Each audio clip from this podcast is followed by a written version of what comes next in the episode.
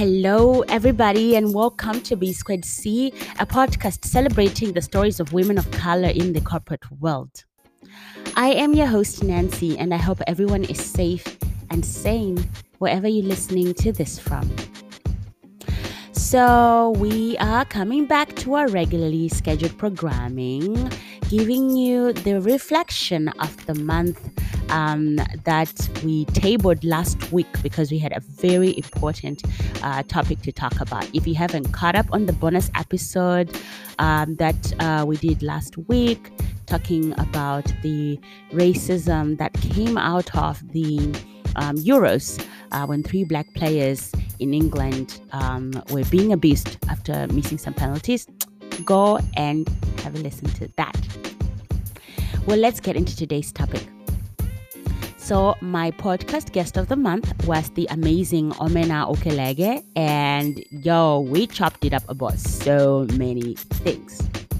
From her interesting career trajectory coming from the fashion industry to now working in diversity and inclusion. Um, and we also talked about mental health the things we got out um, really struck me in many ways, and I am, well, personally, first of all, so proud and inspired by how open Omena shared about her experiences with mental health. She is a woman living with anxiety and depression, and she sought help for it and is living a better life now for that. Mental health continues to be a topic people treat as taboo, more so in the Black community. So, today I want to share my own journey with this topic um, that I am still on, by the way. And we're also going to talk about how this topic plays out in the workplace. Let's get into it.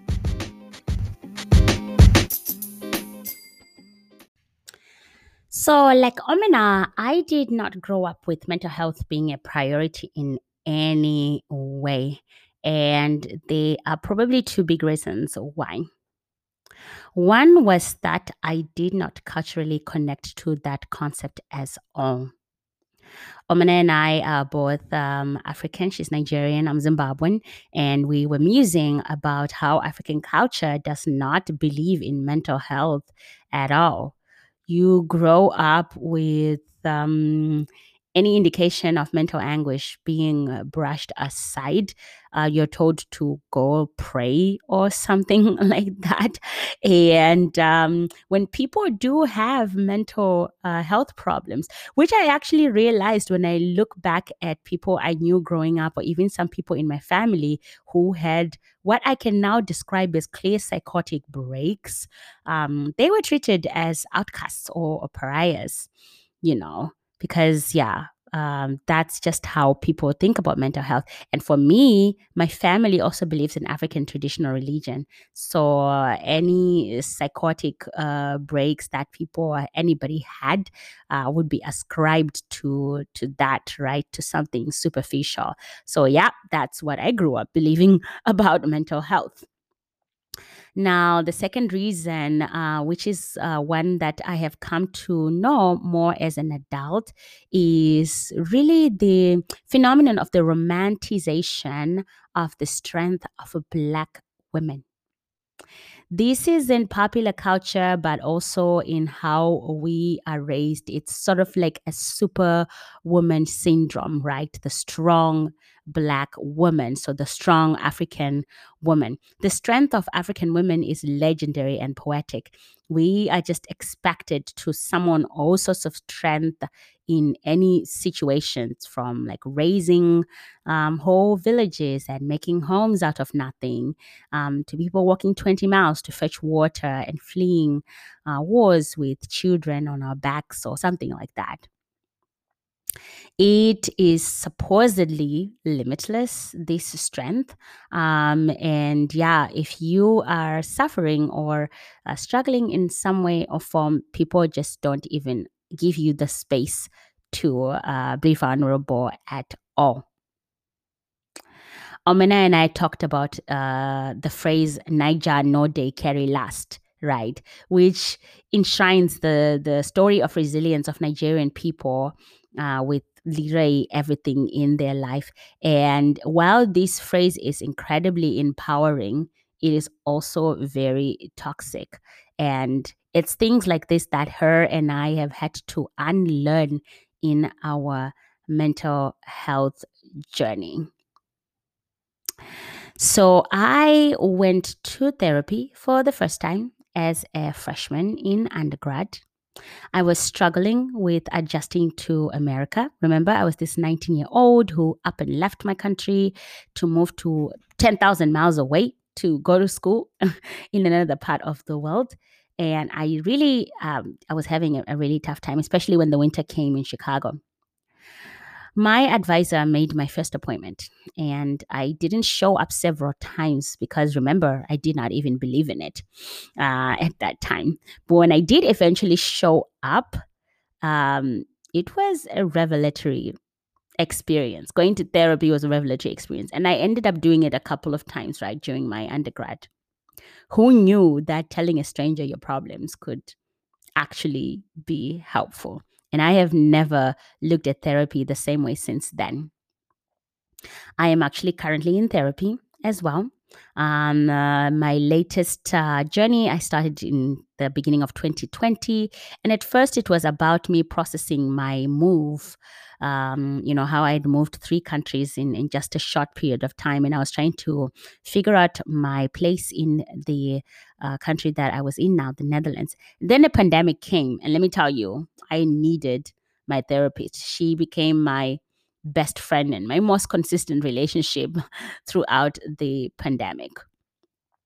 I'm very grateful for the person I am becoming uh, from the things that I am learning about myself um, in in therapy, and I'm, I'm more confident about things like boundaries, um, both in my personal and professional life. And a big thing about me specifically was that I am this massive empath that um, most of my life people have just taken advantage of that, right? I give and give and give. Um, and sometimes I don't get anything back and it depletes me. I've actually learned to be a little more selfish with my time and to invest in quality relationships, whether it be friendships, intimate, or um, I've also learned to hold the people around me accountable um, for that. So that's me in therapy. That's what I've been um, working on. Now, let's talk about mental health in the workplace.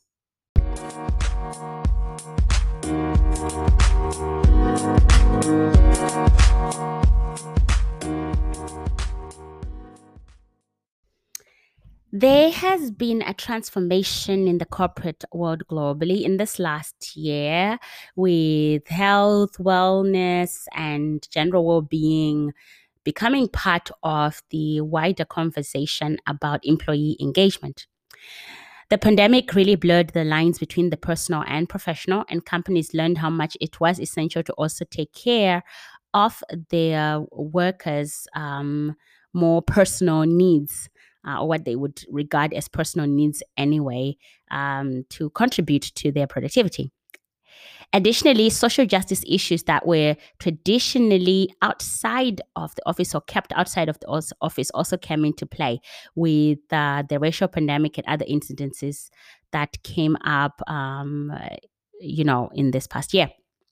I'm personally happy about these developments and the shift in perspective, especially as a person of color. It was hard enough over the years showing up to work and still trying to do your best when another black person has been gunned down uh, on the streets somewhere in America. Additionally, I believe we all spend time enough at work for our wellness to also be something that um, companies should consider as well. A lot of companies have stepped up in addressing health and well being as well as mental health in many ways. And I want to talk about three practices that I have found to be effective in tackling this topic at work. The first is offering trainings that help people tackle mental health challenges. This not only brings awareness of the importance of the topic, but also starts to equip people with tools to apply uh, on their own. And I already have uh, taken a couple of trainings at my own company. We have psychological safety training. We also have what actually I think is the most impactful training I took. It's called uh, energy management. I'm going to put a link in the show notes about it for anybody who is not familiar with it. But basically, energy management is a concept around managing your energy as opposed to your time. We are also used to managing our time rigorously, and it never seems like there is enough hours in the days, right? And especially when you gain more responsibilities at work or your life trajectory has new things like kids, for instance, we find ourselves endlessly chasing a to do list. Well, what if you did not manage your time, but rather your energy? While time is finite, energy is not and can be regenerated by the laws of physics. So, in energy management, I learned to recognize four types of energy mental, physical, emotional, and spiritual, and what gives me highs and lows for each one. I now actively check in with myself ever so often and have mechanisms to reset my energy when needed. And this has helped me with dealing with the pandemic, dealing with um, uh, social justice issues, and also dealing with projects at work. I highly recommend energy management. And if you have taken it, I'm super curious. If you've taken this training, I'm super curious um, whether you, uh, yeah, what you think of it and what your experience of, of it is. Okay, so trainings are great and they are foundational for opening up people's mindset about um, mental health and wellness topics in general, but they must be supplemented with resources to help people when they actually struggle. That's my second practice that I love so much. Some companies have company doctors, psychologists, and coaches for people to turn to when in need of mental support um, about work or otherwise.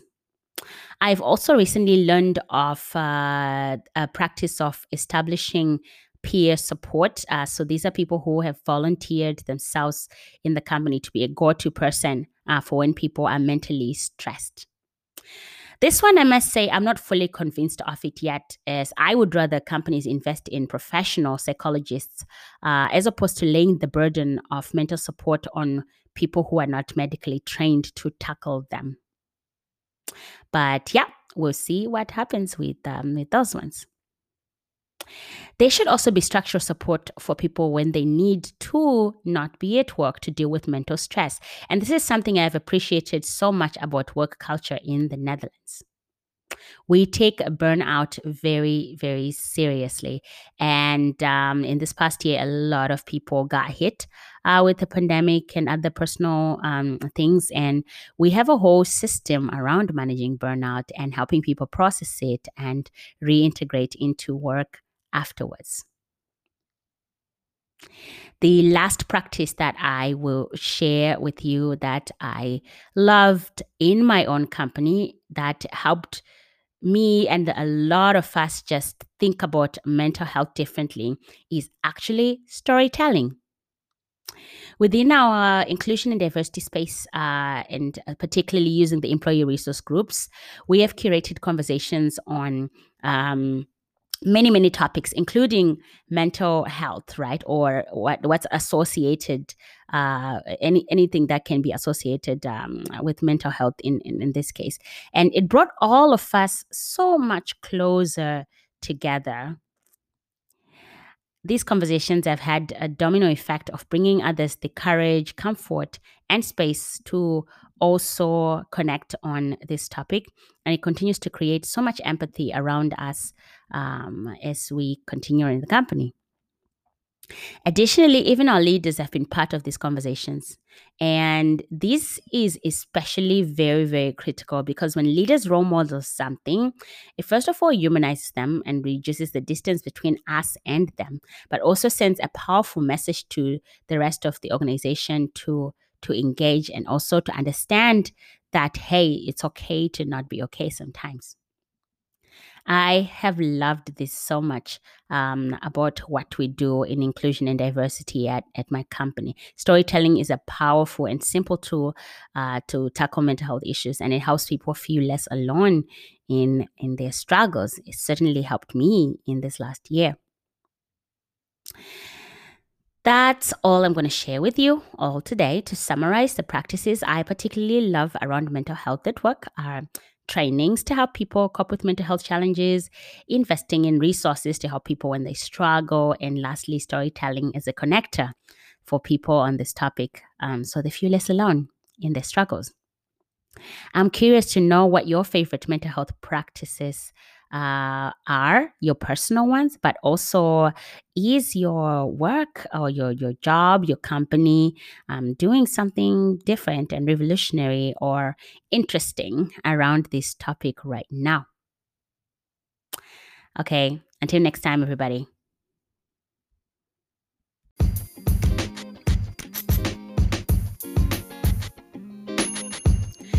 That's it uh, for me this week. Thanks to my wonderful July guest, Omena Ukelege, for inspiring this reflection that I shared with you today.